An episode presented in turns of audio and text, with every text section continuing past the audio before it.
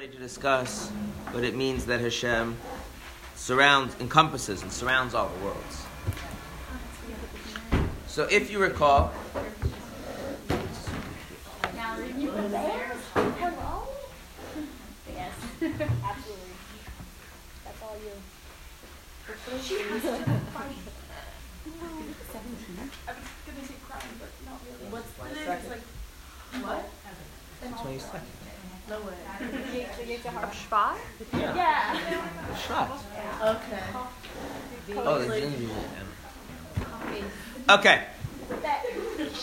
So, the standard analogy for Hashem fills the world is the different abilities of the soul, how they find expression in specific parts of the body. So, seeing eyes, hearing ears, moving yourself around finds expression where?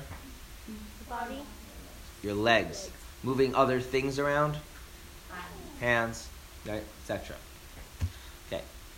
Now we're going to, right, and then there are things about the soul which don't find expression that in a specific part of the body. There's not a localized part of the body. In that sense, they they don't take the structure of the body into account. Examples of that are delight, pain, will. Right? Any part of our body is a medium through which we can experience pain, delight, and will. That's the moment that we're experiencing. Right, but the point is that, that there is not a part of the body that you express will with and another part that you express pleasure with. This is not how it works, right? You can any part of the body can itself be a medium through which the soul expresses these um, qualities of desire, of desire and will and pleasure and pain, etc. Okay. All right. So now, in the and, and that basically means that that there are aspects in which the soul takes the body into account, and therefore dif- expresses itself differently based on different parts of the body, and there are ways in which the soul expresses itself in a way that does not take the differences in the body into account. And similarly with God, there's ways He expresses Himself in the created reality, such that different aspects of God can only be manifest, can only be revealed in different parts of reality, depending on whether or not the reality is tailored, is suited to that. So if Hashem wants to reveal His majesty, He can't do it in something that is pathetic. If Hashem wants to reveal His wisdom, He can't do it in something that is stupid or simplistic. Yeah. I don't know if we're if this is backtracking or off topic, but when we spoke about like how two people obviously are different, but Yeah. like two cups objectively are not different. Um, I mean, they're different on some level, but yeah. Right. So my question was like little kids who have like this is my bottle, not like my bottle versus my friend's bottle, but like when there are two bottles and as, as far as the parents are concerned, they're two identical bottles. And the kids go, no, this is my bottle and that one's not my bottle. Or like I like this one better. Are they being silly or are they like recognizing some profound difference in how Hashem expresses himself in those bottles or blankets or Why, why, why are those diametrically opposed? Why can't those two things coexist? They could both be silly and recognize something deeply, deep and profound. I would call something silly if there's not like truth to it. Well, in that case, nothing is silly. Okay. So you're saying yes, they're they're recognizing something that the parents aren't capable of seeing. Oh, the parents are capable of seeing. I'm sure the parents are capable of seeing it.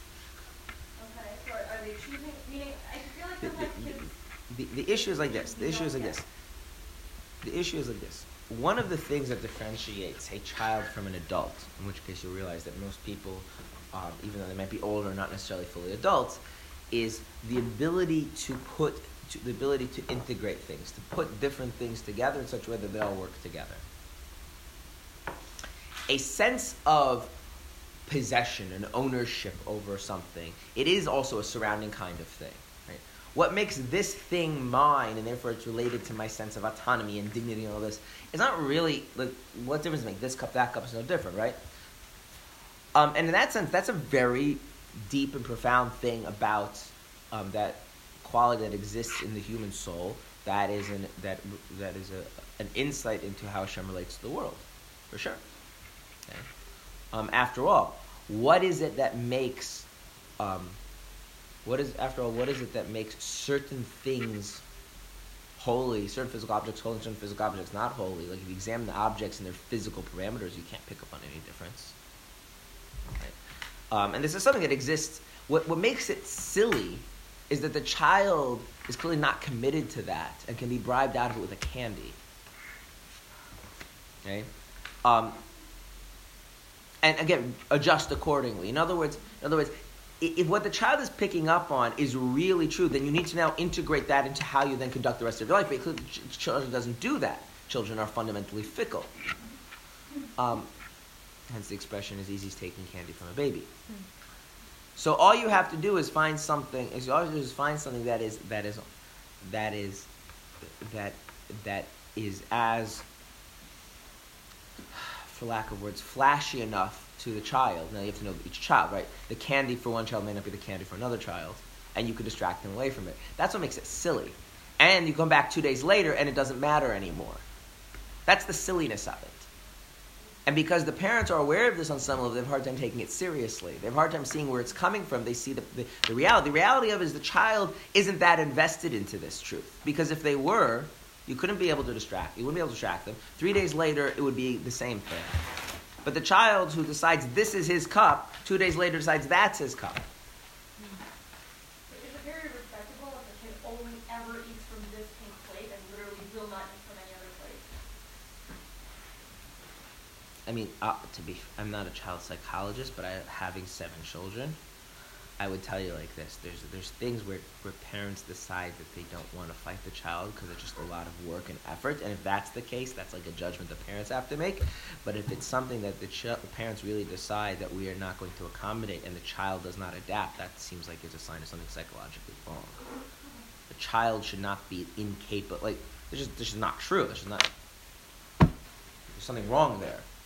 I've I have kids, and sometimes my two year old insists on something, and the amount of effort it would take to distract him, like it's just, it's just you know what? Let him have it. I don't care. Move on. Just too much effort. But that doesn't mean like like children are fundamentally you know, their fickleness also is their great virtue is that they're very very adaptable, and so the question is just how much effort do the parents want to put in actually sticking to their guns on something, which is you know something parents have to decide. But if uh, you know, if it really comes to a battle of wills between you and the three-year-old, and the three-year-old will not eat food no matter what, unless it's on their particular pink plate, I would see a psychologist. Something very wrong there. Okay.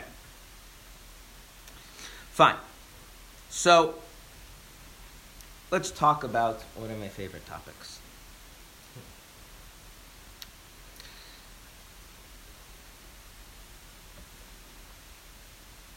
One of the difficult concepts in Judaism is that, that is that God created the world. In fact, I will argue and say that that is the most difficult concept in Judaism. I would, I would say that's arguable.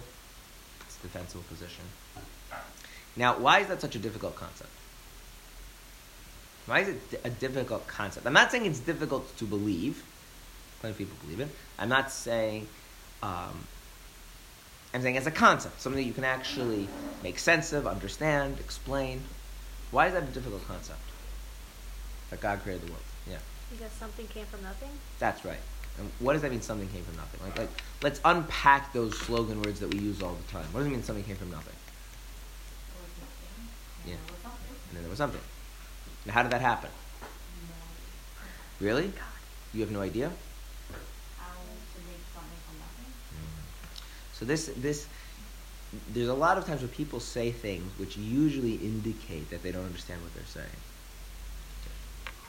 So let's just use this as a. Um,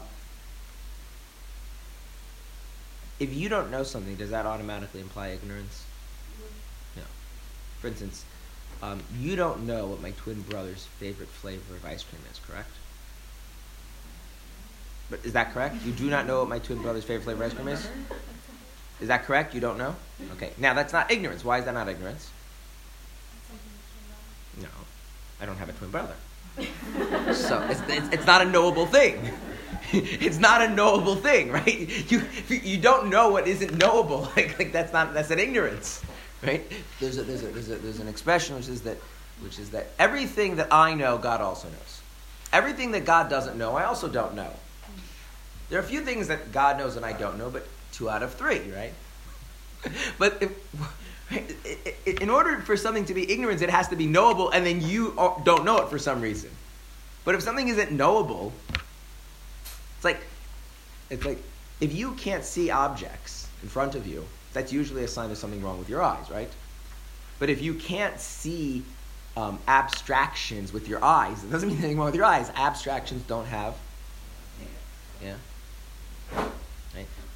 Right. So when someone asks you like, "What color is the number two? and you say, "I don't know," what does that mean? What is your? How does your mind categorize the number two as something with a color that you just happen to be ignorant of? But it's wrong. The number two does it have a color? Yeah. What? If you read it in pen. No, that's the symbol you use to present it. Some of us have synesthesia. Okay. But even when you have synesthesia, I've said before, e- yeah, right. And what's how many colors are there in your mind that you can differentiate? Give me a number. Four. I think you do more than four. Red, ru- red, orange, yellow, blue, and green. Oh, colors. Colors. I thought you How many? meant, Like a number in Con- general. how many colors do you can you differentiate in your mind? So many. So many. Let's do orders of magnitude. More than ten? Yes. More than a hundred? No, Okay. I mean the gradient. That's right, because you're a normal human being, and human beings can't actually usually differentiate more than 100 um, colors in their mind, mental. I'm not talking about visual when you see gradations. Like in your mind. When they show up in your mind, you, most people can't do more than 100 distinct colors just mentally imagining them. Okay. And even if you're special, you don't get more than a 1,000. now, can you do math to numbers higher than 100 and higher than 1,000? No. Wait, what'd you say? Can you? What, what type of math? Addition. oh. Addition. yes. Yes? Okay, so that means your mind is capable of understanding numbers high, right? So that means that the numbers aren't the colors. There's just, like I said before, association. you associate colors with numbers. Okay, but the col- but the numbers are distinct concepts, right? It's not that I ran out of colors, so I can't have any more numbers. That's not how it works. Going back to so, so, so how how do, how do you how do you how do you create something from nothing? How does one create something from nothing?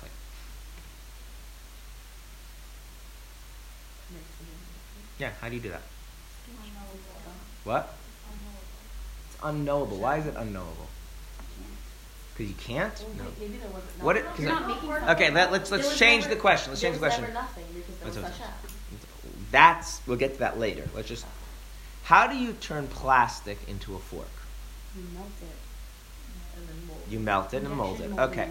How do you turn dead cows into Tanya? You grind it up, eat it, Well, and then you you take take off the Tanya. skin. You take off the skin. You shave the fur. Well, you can do eating. We that. can do eating, and then that person who's eaten the cow, and then digest the cows, cows become part of them. Then learn Tanya. Tanya becomes part of them. So okay, you're right. Anytime I ask you the question how, you then give me a process, right? Mm-hmm. Yeah. What is a process? A process is how you manipulate something to change it into something else, right? Mm-hmm. So every process is the means by which you work with the properties of your initial states and manipulate them and change them to get to some final state, right? Okay. What does something from nothing mean? There's no process. So if there's no process, is there a how? Why is there no process? Because there's no initial state, right? There is a technical, profound philosophical word which really captures the essence of creating something from nothing. Poof. it wasn't, and now it is.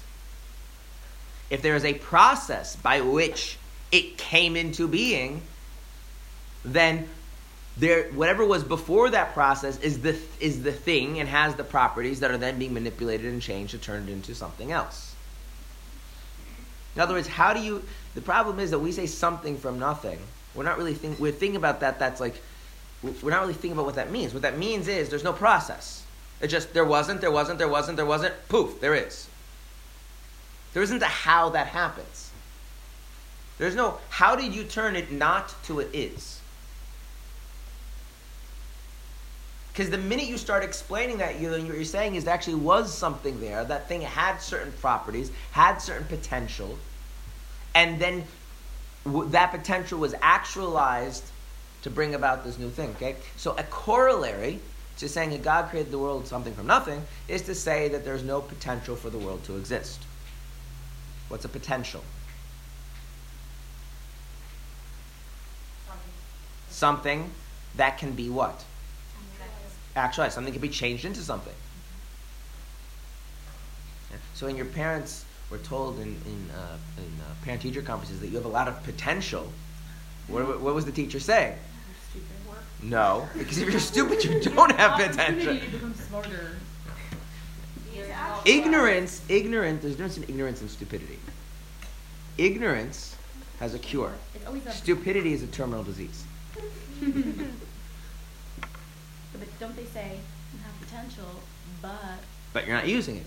yeah. But that means there's something there, and the process could take place to make it into something more valuable. Right? Does anyone go, normal people, do pe- normal people go to the store to buy pieces of dead trees? That's not usually what people are doing. What do they go to the store to buy? Fire for fire. What? For fire. No, they, no, but they don't go buy the store to buy pieces of dead tree. They go to the store to buy furniture and buy heat. Not the wood, not the woodworker. What? Even the woodworker. Making the, he buys a board of wood. Ah, but but that but see, this is the thing. What is he buying? He's buying potential furniture.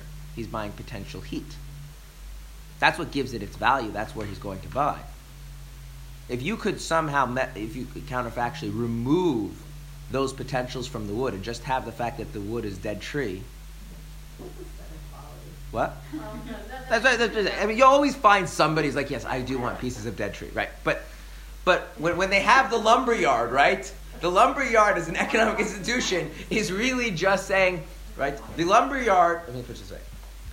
IKEA is a place you go to buy what? No, to buy stuff that you're going to assemble at home as furniture. It's not yet furniture. If you're buying potential furniture. The lumber yard is also potential furniture, but it's more in a state of potential, right? The forest, as far as the lumber industry is concerned, is also just potential furniture. Right? The question is how much the process is required.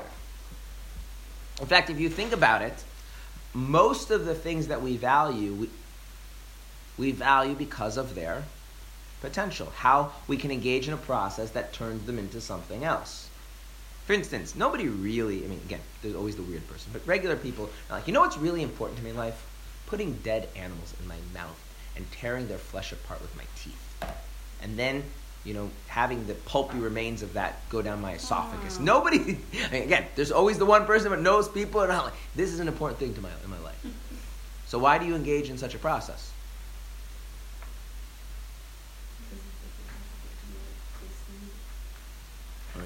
right? Because that process carries with it, right? Doing that, you know, nourishes you, it sustains you, right? It hits all those cool, you know, dopamine centers in your brain, right? But, like, so the value in it is the process that it's that, that it's that it's partaking in, right? When you say that Hashem creates the world something from nothing, that means there's no process. That means there wasn't a world, and then poof, there's a world. Okay? Yeah. If he had to snap his fingers, is that, is that turn into something? We're going to talk about that hopefully today.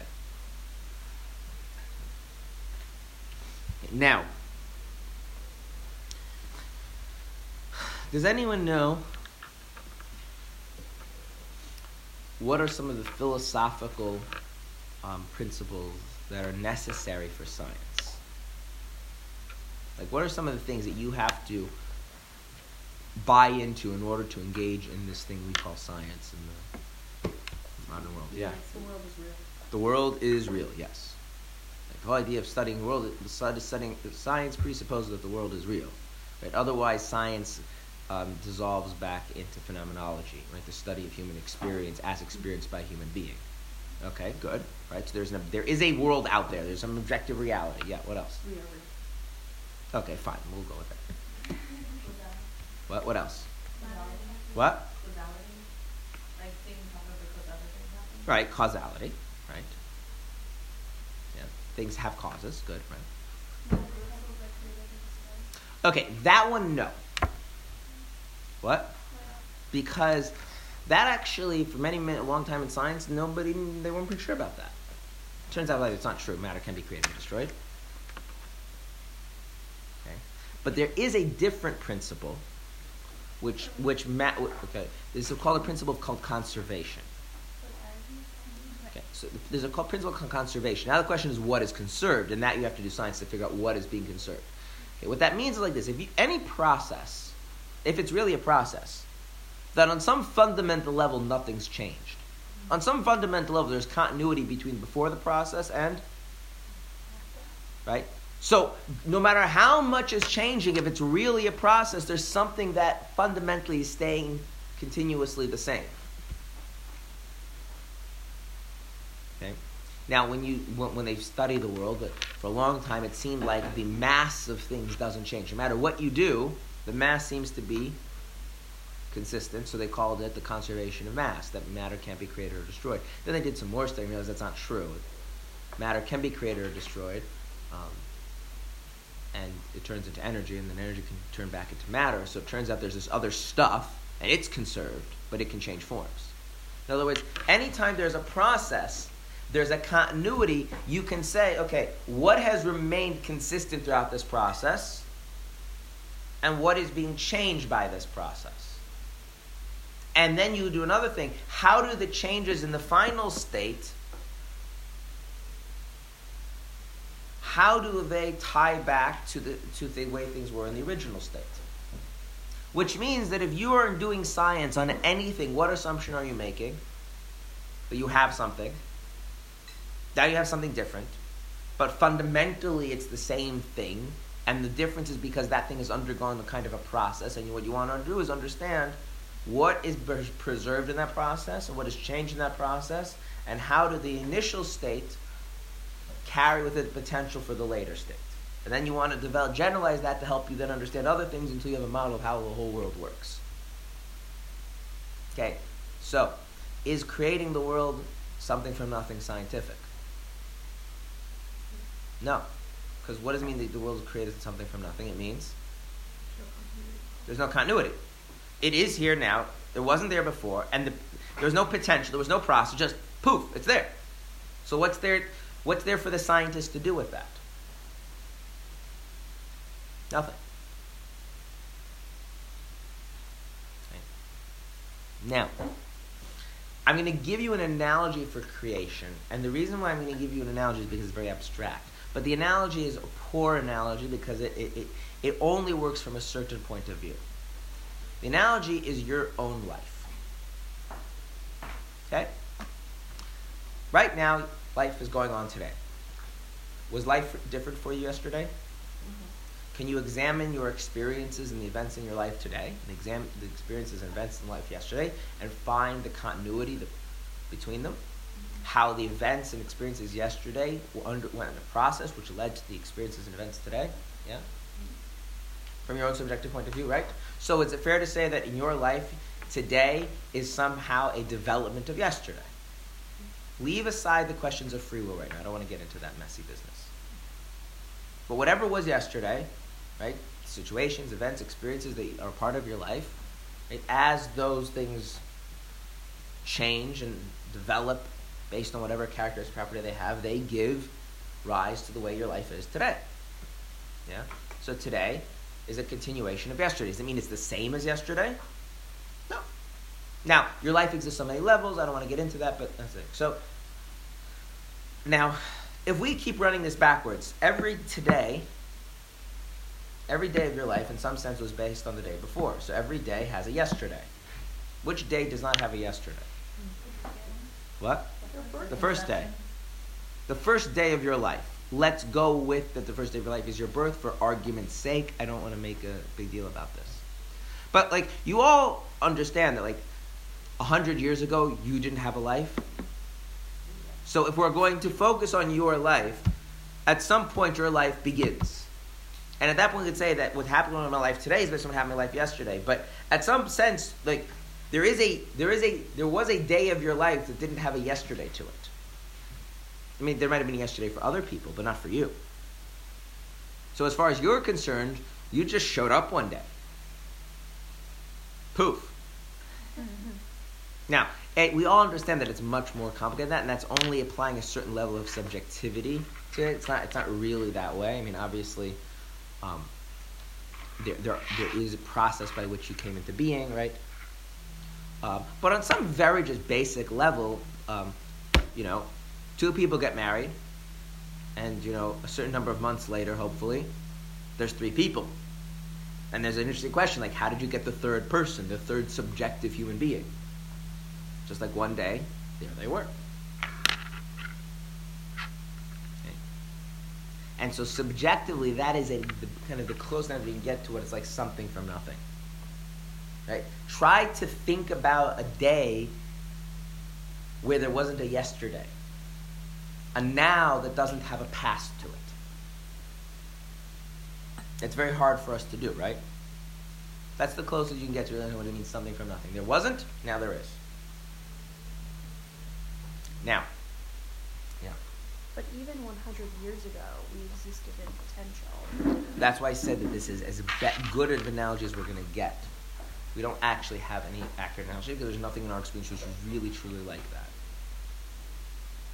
Do we have a subjective reality as Yes, yes. Subjectively, when you when you when you measure reality from your own subjective experience, there is this quality of something from nothing, which is, you know, there's a certain point at which we have to shift from talking about your life to history. That's a quantum leap. That that that, that that's discontinuous. I can talk about my life today, yesterday, the day before, the day before, but like when I go back hundred years, I can no longer talk about my life. I'm talking about this other thing called history. I can't talk about my life 100 years ago because my life wasn't. So if my if I'm grounded in things being real because they're part of my life, then in a certain sense there's there's a there was a day that had no yesterday, which is the first day of my life, whatever that whatever whatever day we're going to count that as.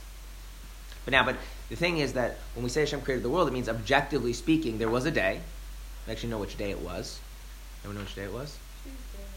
It was Sunday. It was Sunday, 5,700 Oh, yeah. And 80 and 80 years. And how many months? How many months? Three. What? Five months ago? Or Shvat? Yeah, but, yeah, but how many months ago? Four and a half. Four and 22. Tishrei. Hmm. Tishrei, Cheshvan, Kislev, Teves. Shvat, five, yeah. Five months and yeah. Five months and how many days? Well, no, no, because the first of Tishrei is the sixth day of creation, so Friday. So you have to add five days and twenty-seven days. Well, not, not exactly, because you're kind of just straight up already in your month end, so. I think you're making it short, but. So four months and 27 days. There's the whole month of Tishrei, the whole month of Cheshvan, the whole month of I'm Team Jenna. of the whole the whole month of Kislev, the whole month of Teves, the whole month of sorry, yeah, all right, yeah, yeah, yeah. It's, it's four months and twenty-seven days. That's it. That day did not have a yesterday. Whoa. Didn't. There was no yesterday. Like what happened before that? Nothing. Nothing. Like literally, there's nothing. Yeah. yeah. Um, okay. Would you say that technically at this moment, this existence is being created out of nothing because prior to this moment, I don't know that I actually. Okay, if you're making an empirical, if you're making an empirical argument, okay, this is very important. Empirical means based on experience. There is once you entertain creation, something from nothing, as, as, as a realistic option, there is no way to empirically show that anything prior to this moment actually existed. Hmm. Because after all, the only thing that you know about the previous moment is your memories of it, but your memories are your memories now. Which means, by the way, this is very important. How there's no way to empirically test when, when creation happened. You have to take God's word for it. Like there's just no like the idea that you could figure out from. There's an analogy I like to use for this, which is if you start a movie, which I'm not recommending you start a movie, but if you start watching a movie, the beginning of the movie there's a character, right? How old's the character? Some age, right? But when did that character come into existence? Like whatever ages ago. Well, let's think about it, right? Like that character exists in the movie, right? And the movie exists because you're watching the movie, right? So before you press play on the movie, like like day whatever whatever the, the movie starts when the character is 37 years old, right? What was that character doing when they were 36? The answer is they weren't doing anything because they didn't exist at 36. Hmm. Right? They started filming the movie at them at being 37. Now it's true, they're filming the movie of a 37 year old. So as a 37 year old, he is living as 37 with, with, with, with, with, with a, a full set of memories and experiences as if he had a past, but did he actually have a past or she have a past? No. Right, unless they make a prequel.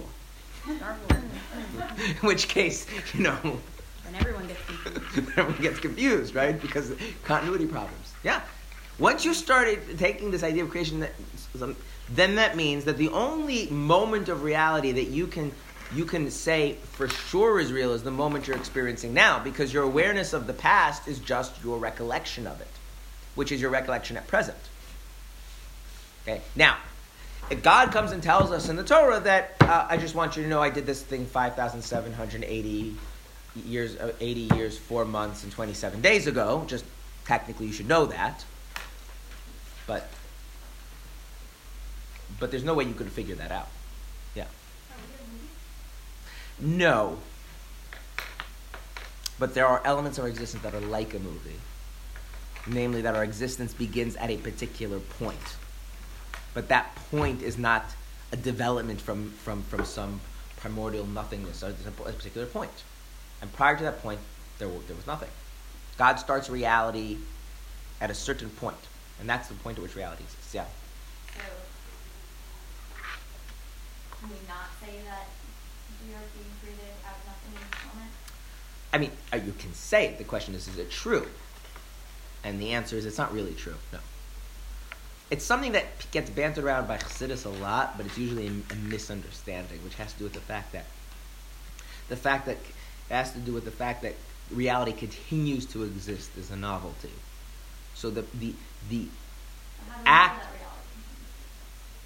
Again, you have to trust God. Like one, one this is the thing is like once you take creation ex nihilo as a real as, as seriously, it really limits the scope of what you can do with empiricism because the only thing you can know empirically is now.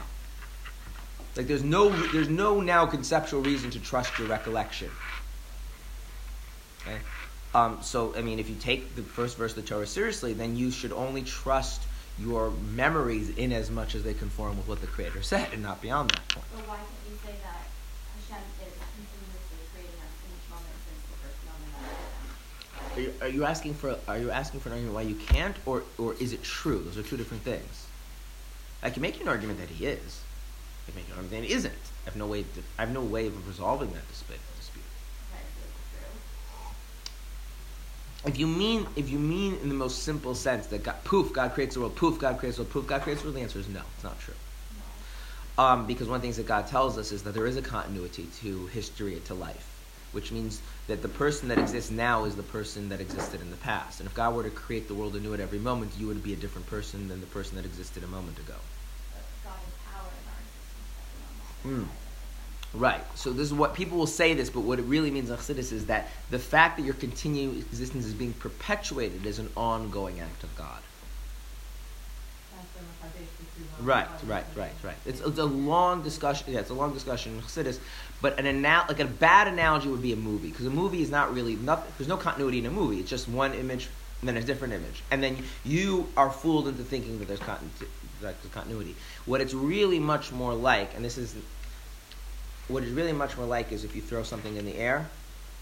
The fact that it continues to go up in the air is because that there's energy of your force put into it and every additional instant of its upward motion is because of it, is because there's more energy there. The minute that you kind of exhaust the energy, it reverts back to going down. So the fact that you're so it's not that God creates you and then yeah you exist and then that's it.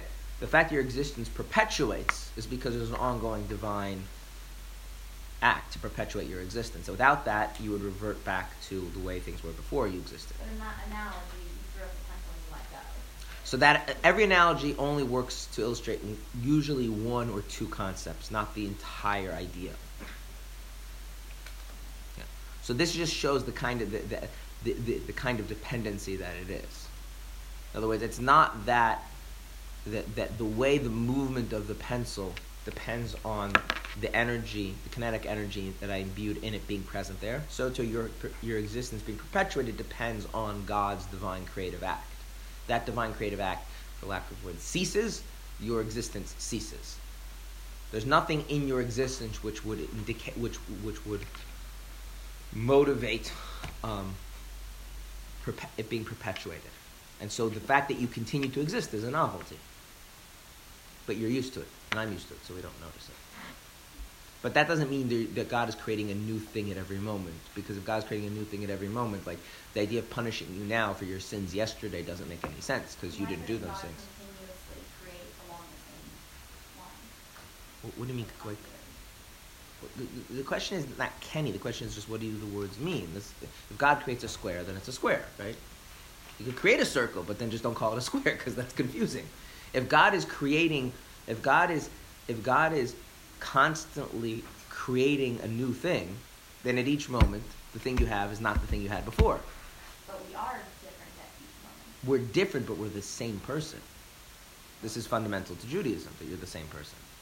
But you're not the same person. The experience that you're having at this very moment. That's right. that Yeah, but this pencil is the same pencil. I can hold it this way, I can hold it this way, I can even bend it. These are changes, but the changes are occurring in the thing. I didn't mean that you are I, I didn't mean you are unchanged. But the person who was the person the person who yesterday did certain things, that person still exists today. That person is different. They've grown, hopefully. They have had different experiences, but it, it is it is it is not a different person. I'm a different person than you. It is not that God created someone, poof, they cease to exist, now someone else who looks very similar came into existence. It's not like you're like the the the, the some sort of like you know twin version of the your, of the self that existed before. No, it's just, there's a con- line of continuity in, in reality at large in each person. This is the idea that the world is built. There's a, there's a continuity to history that all, all we do is building the world towards a good place. That there's a concept of reward and punishment. You're held accountable for what you did in the past. You're rewarded for what you did in the past. You don't. You're not. A, you're not a new thing. Um, that, that, that, that, that and, and the old things cease to exist. Now, what it is true is that you're not static. You grow, you change, and sometimes those changes can be profound. And sometimes those changes can be so profound that what's left of you from the old to the new is very hard to figure out. Like in physical changes, like how do you turn, you know, how do you turn food into human beings is a very radical change, right? Very few people look at a plate of food and look at human beings and go, oh yeah, I see how that turned into that. But it did. You know, on the molecular level, it's the same stuff, same molecules. And what's staying the same? In the person, um, in a person, a person has that that that that point of self, which is the source of their subjectivity, that I that we spoke about before. That's what stays the same.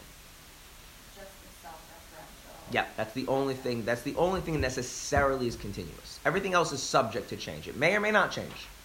That's just the, like, perception of. Right, but that fact that it's anchored to a specific spot, that spot has a has a has a has a has a reality to it, and that's the you. That's the person themselves. Mm. But isn't that only for human beings? No, that's just how to explain it in human beings. If you want to explain it in objects, then you need to you need to discuss the. Then you need, then basically what you need to do is you need to look at how halacha deals with when we speak about something being continually the same thing, when we speak about something being a different thing. So when we were talking earlier about expanding the Mm-hmm. that self-referential point starts to expand beyond. No, the object of your awareness expands, but the, it, it, the, the, object of what you're aware of expands beyond you. The self-reference doesn't expand beyond you. It's still your seichel. That will never change. Your seichel never becomes my seichel. If you get married, yeah, you don't need to get remarried at every moment because you're a new person. The marriage that you had lasts until you get divorced or until the husband dies. That's because it's the same you.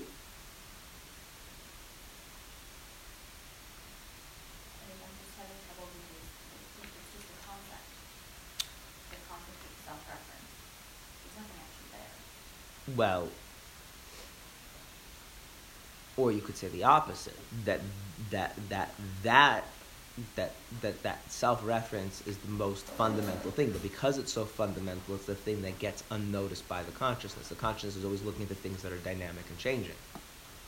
And so the thing that's kind of opaque to experience is the ground of experience. This is the thing that occurs many times is that the stuff that stays the same always and never changes is the stuff that you don't notice So the fact that your mind is yours is tends to be like the thing that you have the hardest time being aware of. But when you when, and when you think about yourself, we usually think about are things that do change. So like your preferences or your location or, you know, what your body looks like. So when we're saying that God created something out of nothing, that something is just the self-referential. Well, well, no, the totality of everything that exists. So matter, the trees, the stars, your your yeah, your in terms of human beings, that point of self-reference that makes the human being a distinct individual. Yeah. And what was before that was nothing. And that those things are those things are real and they're as continuous as long as God makes them continuous.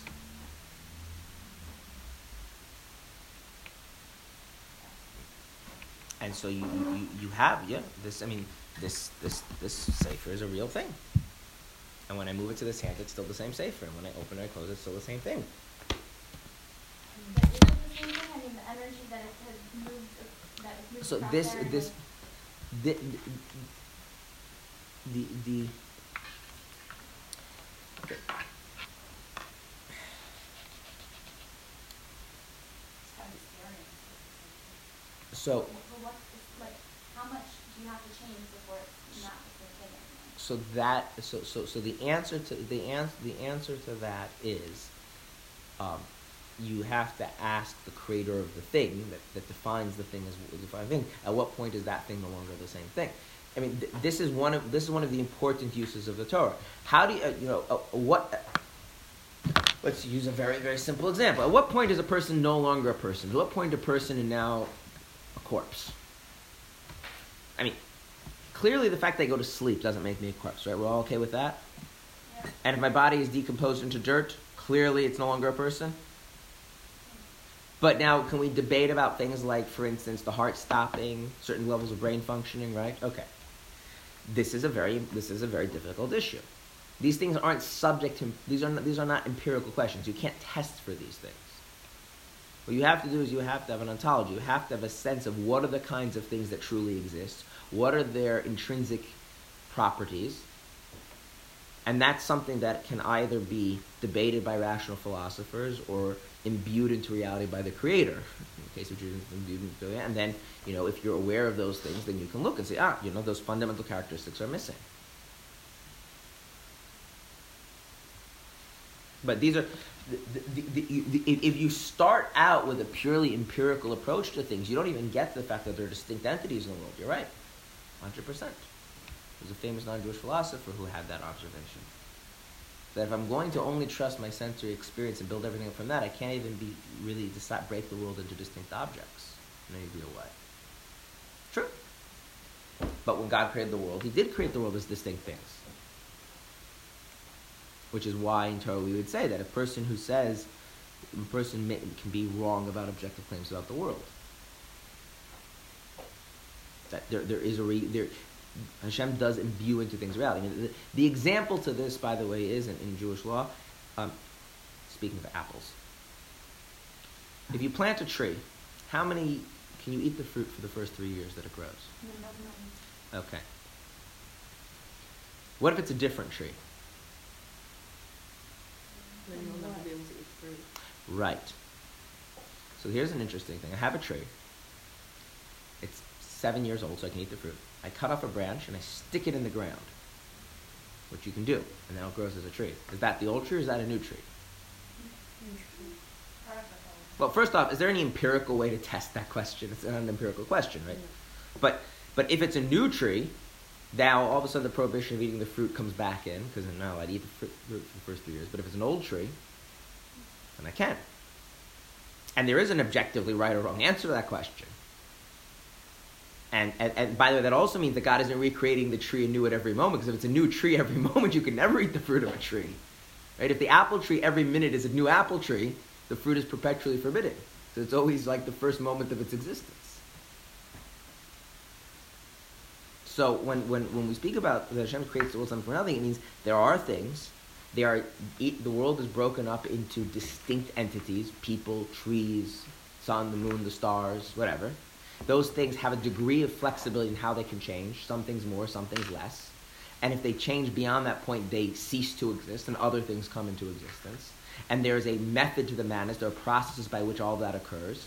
But that whole thing began at a certain point, before that, there wasn't any of it.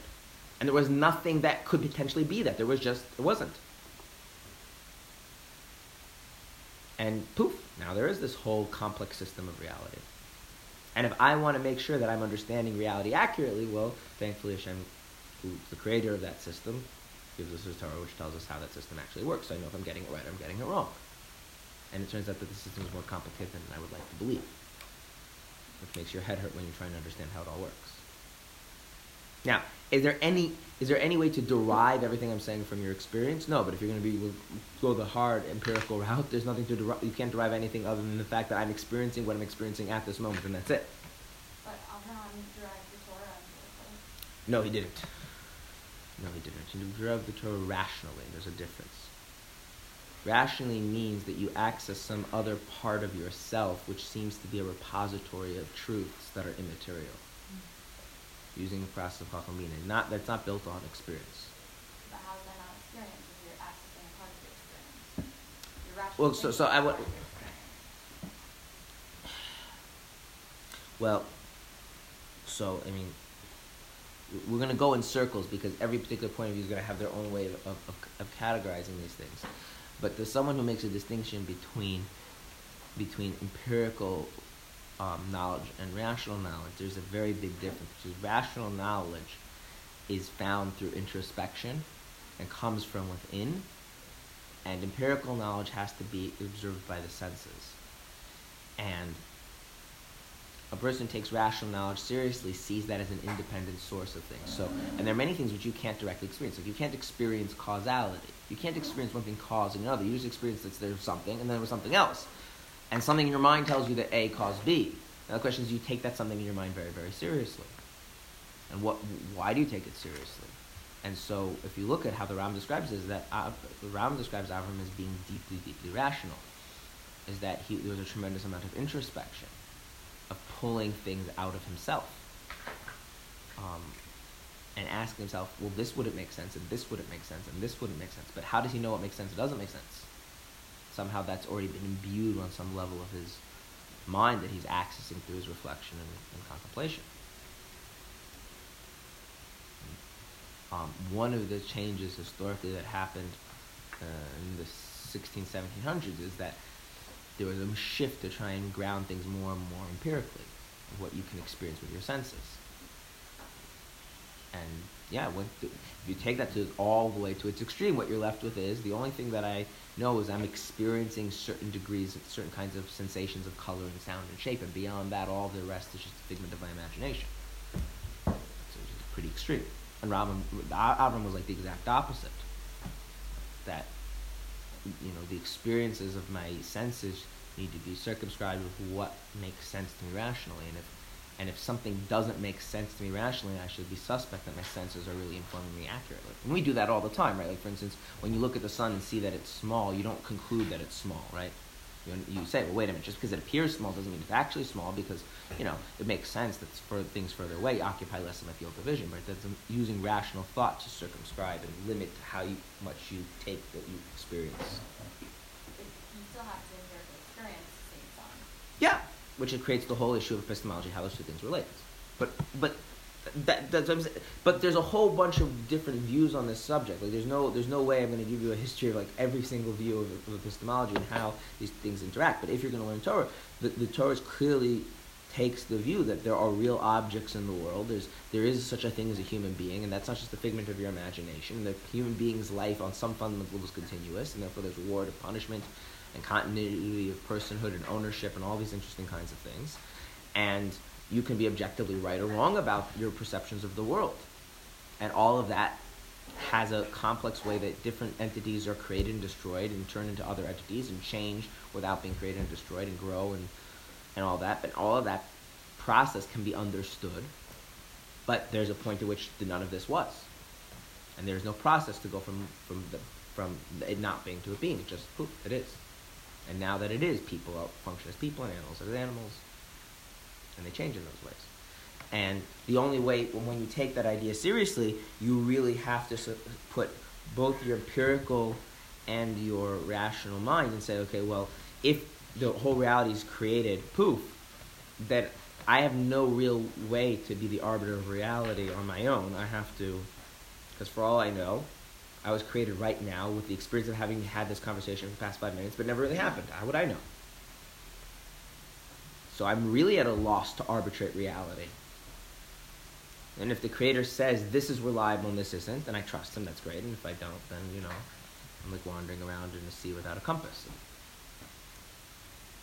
That's kind of the perspective that Judaism has on the matter. That's not an argument that this is true, that's just, that's just what it saying. Okay, yeah. Um, is it incorrect to say that Hashem never stopped creating the? One second. I want to I want to introduce a another idea. That took longer than I wanted, but. So when we talk about the pencil, up to now I've been speaking about the pencil versus the wood that it's made of. Yeah. There's a process how you turn wood into a pencil, right? Or animals into people, or you know paper into books, whatever it is, right? But there's also something else. So that's like the, there's also something else which is um, the cause, like which is okay. If you just leave pencils if you just leave wood to its own devices, does it become a pencil? No. If you leave paper to its own devices become a book. No, something has to make the change occur. That make sense? So there is the process of change, and then there is the maker of change. Two different things. If you want fancy words, this is the difference between what's called potential and agency. The potential is that which will become something, and the agent is the one that actually is responsible for it happening. So now, when we say God created the world from nothing, what was the potential that that was then changed into the into the world? Nothing. There was no not nothing. There was no potential. Just poof, there's a world. But is that still a change? That first there's nothing and then there's something? Like, is it a different state of affairs? First there's nothing and then there's something? Okay. And if you just leave nothing on its own, does it all of a sudden poof turn into something? So does something have to be the agent of change to make that transition from nothing to something? Who's the agent of change that makes that transition? God. But isn't that a process? Not the way No, you no, no, no, no, no. It's not a process. It's what's called an explanatory principle, which means like this: if I have nothing, and all I have is nothing, then all I end up with is. So if I started with nothing and now I have something, can that be the whole story, or does there have to be uh, something else part of this picture to make it ex- make it make sense? Okay, so what's the explanatory principle of how you go from nothing to something? God. But now, is that is that a process by which He transforms the nothing into something? No. In fact, I have no idea what God is doing that makes something be. I just know that if you all you had was first nothing and now something, that is an incomplete picture. That doesn't make any sense. That's like saying it, I had wood and now I have a pencil. Well, that's not a whole story. Like, what explains how the pencil wood became pencil? Craftsman. What explains how the paper became book, a binder? What explains how you how if you didn't have anything and now you do have something, how did that not how did that happen, but why did that happen? What explains what makes that possible? You need a third entity, an agent of change, something to explain that that occurred. And so God is why there's no longer nothing and now there's something. But I still don't know what what happened because there isn't a process by which you change the nothing into something. Yeah. On Yom Kippur, there's this song or piece of davening that's um, comparing Hashem, it's like Yeah. right? Comparing Hashem to all these different craftsmen, but they all, I think, my recollection, have a material. Mhm. So is that song covering lots of things that Hashem does, but not the creation of the world? Correct. That's talking about how he governs our lives. So we're taking the fact we exist. There's a different part of the prayer which um, addresses more the, the, the idea of creation, where um, it says that when you compare God to a person, that's like that, that, that, that God is eternal and a person is like a passing shadow. Now, once a shadow is past, what's left? Right. So a shadow is the result of something else. It isn't a thing in its own right. Yeah. No, that's talking about his governance of our lives. What happens to us. But it's taking us at that point for granted. Okay. This is like I, I told you at the beginning, it's a hard concept. So now if I were to tell you that there was wood and the wood turned into a pencil and the jello that my nine-year-old made for Shabbos is the one that turned the wood into into a pencil. Would you believe that? Why not? Right, Jello doesn't have whatever is necessary to turn wood into pencils, right? There's some special qualities you need to be able to be the agent of change for that, right? If I told you that my nine-year-old turned some wood into a pencil, is that believable? Yeah, I mean, probably not as fancy and as nice as this. Probably wouldn't look more craft, you know, homemade. But yeah, it's believable, right? Um, if I told you that the ingredients in my, um, if I told you that the ingredients in my kitchen were turned into a cake by a mouse, is that believable? No, it's not really believable. Okay. So you ever you ever hear the story of Avram where Avram um, is left watching all the idols? Okay. What's the depth of this story? Like it's a cute story, but what like what what what, what, what was Avram really saying? The before state is you have a bunch of these nice statues made of wood and clay, right? And then afterwards, all the statues are in pieces. So what was some of the messages to when Hashem wanted to, when a korban takes up a sheep? He taught a sheep to David first. It's not you serving us, but we can get rid of it instead and it's small. No, but that's not that wasn't the point that Avram was making to his father. Point I'm making, I have statues. Certain things can't be I have statues. Mm-hmm. I'm going to use this without using the word God at all. It's very important. Like the word God, it's like it confuses people. They have statues. Now I have now I have pieces of broken shards of stone and pottery, right? And his father says, "How did state A turn into state B?" Now, there's two questions here, which is, was he asking, how does stone and clay statues have the potential to become shards? He wasn't asking that. He was asking, what was the agent of? What explains this change? What's there's there's another something ha- else has to be present to explain how A became B. Not the how in terms of process, but like why didn't A just stay A? Right? That sense of right. And what does Avram say? The statues. That statue, that's the explanatory reason. That statue broke these statues and turned them into the shards. And his father says that doesn't. No, no, no. A statue can't explain things. A statue is not an explanatory principle. The presence of a very large statue with an axe in its hands does not explain how what used to be statues are now shards any more than a mouse explains how ingredients became cake. Right? Or jello explains how wood became. So, his father, so he says to his father, Oh, really? So a statue can't explain something as simple as how a statue becomes a shard. Then how's it supposed to explain how our lives function? So if that's the case, why are you worshiping it? Whatever you're worshiping should explain how things are the way they are, right? The agent of change. Okay, now if God creates the world something from nothing, then God is God changing things into different states, or is He changing that there wasn't something now there is something? Okay, so if I told you that my nine-year-old son created the world something from nothing, is that believable? Why not? That's not what makes it not believable. Why can't the mouse make cake? It doesn't have the, whatever is na- whatever the whatever the properties are that give you the power to make that change doesn't have that power, right? Okay?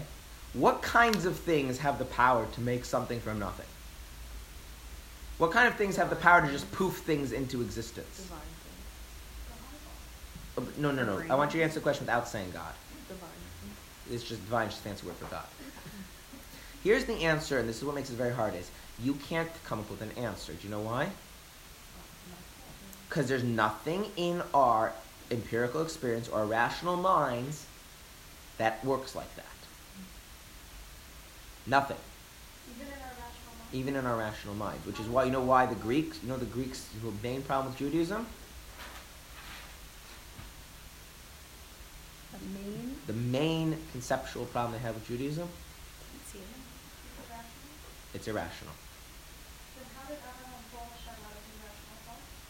because he had a godly soul, and so he accesses godly soul with his rational mind. There's a whole debate in Jewish philosophy: is the idea that Hashem created the world ex nihilo out of nothing really a rational idea? And you're saying it's not. Well, I'm I'm saying on a very strict basis, it's not. Even even um, you know the closest the, the closest you know the Jewish philosophers will get to say that it's rational is that everything else is more irrational, because like when you think about h- how do you make a cake, you have the ability to work with ingredients and understand what a cake is, right? And you, when you think of every agent of change, they have some properties that relate to the state one and explain how and, and change it to state two. But if you're working with nothing, how do you all of a sudden end up with something else? Like, what, what, what do you have to have about yourself that enables you to do that? What power do you have? And the answer is we don't know. Which means like this. This pencil is real. According to the Torah, it was created something from nothing, right? So what power did God use to create something from nothing? A power that I don't know what it is. Which means right now, as part of this pencil, there is something that I have no idea what it is. But I but what I do know is that without that God's power to make something from nothing, this pencil wouldn't be here. And what is that power? I don't know. And does this power care that it's a pencil? Doesn't matter that it's a pencil, right? After all, if you're making something from nothing, it doesn't really matter what you're making. Once you're making something from nothing, like, what difference does it make whether you're making a pencil or a book or a. But it's distinct. That's true, but do you need a separate power to make pencils and a new power to make books? No. Because what are you doing? Right? This power to create reality from nothing, I can't. It, this is what I mean. It, it- it's not part of the reality. I can infer that it's there if I take the fact that Hashem created the world out of nothing seriously, but I can't actually get a handle on what it is. I don't. It doesn't express itself as part of reality. That's why we don't say this. This is what we mean when we say that Hashem encompasses reality or He surrounds reality. That this part of reality isn't. Is, this part of godliness isn't really present in reality. This is where you get the fact that God is just really different than us, fundamentally. I have all sorts of abilities. Abilities to turn, you know, ingredients into food, to turn wood into furniture, to turn experiences into ideas, to turn ideas into classes. I can make all sorts of changes, but I'm always I have all these abilities to turn things into other kinds of things. I don't have the ability to make reality from from nothing. And I don't even know what that kind of ability would be. But if the but if reality if reality didn't exist, now it exists. Some then there has to be some entity with the with, with the ability to make that poof. And that special poofing power is the power of the God creating and perpetuating the existence of everything at every moment, and it's present in everything, and we have no idea what it is or how. Or, or, or, But you know that it's an ability. We know that it's an ability it's merely because that's the conceptual box that fits in our minds. It's the thing that explains how, if you start with nothing, you end up with something. Something has to have the ability to make that shift happen. This is very, very hard. And when you start thinking about God this way, God becomes very transcendent. So whereas last week we spoke about how God everything you experience is really godliness, God is very immanent. The more you start thinking about this, the more God seems very remote and very far and very alien. Kind of like what's over the horizon of your mind. Now, is it the same God or two different gods? The same being who everything you're experiencing really is just infusing some of his goodness into reality is the very same being who has this other ability to make reality be and therefore is totally alien. So is God very, very familiar or very, very alien? The answer is yes. Or as the way it puts it in the Zohar, God fills the worlds and surrounds the worlds, or God descends to the lowest places and God is higher than the highest places. Okay? And a key thing here is that these are not two different beings or two different levels of God. These are, in fact, the one same being. Expressed differently if you're adopting whose point of view? The world's point of view. Right? Because there are things that are beyond our ability to in, be part of our experience of reality and things which are, are which literally make our experience of reality. But that distinction is being made because you're adopting whose point of view? Ours. But if you're adopting God's point of view, who's to say that those are in fact two different things? Mm-hmm. All right. And the ability is, that's creation. the ability, right? The, this surrounding thing is God's ability to create out of create something that was did not exist even in potential. And don't ask me what that is because You don't know. I don't know. So that quote again is Hashem descends to the lowest parts of the world and Low and is high. It just sends, sends the lowest parts of reality and is higher than the highest. Mm-hmm. Okay.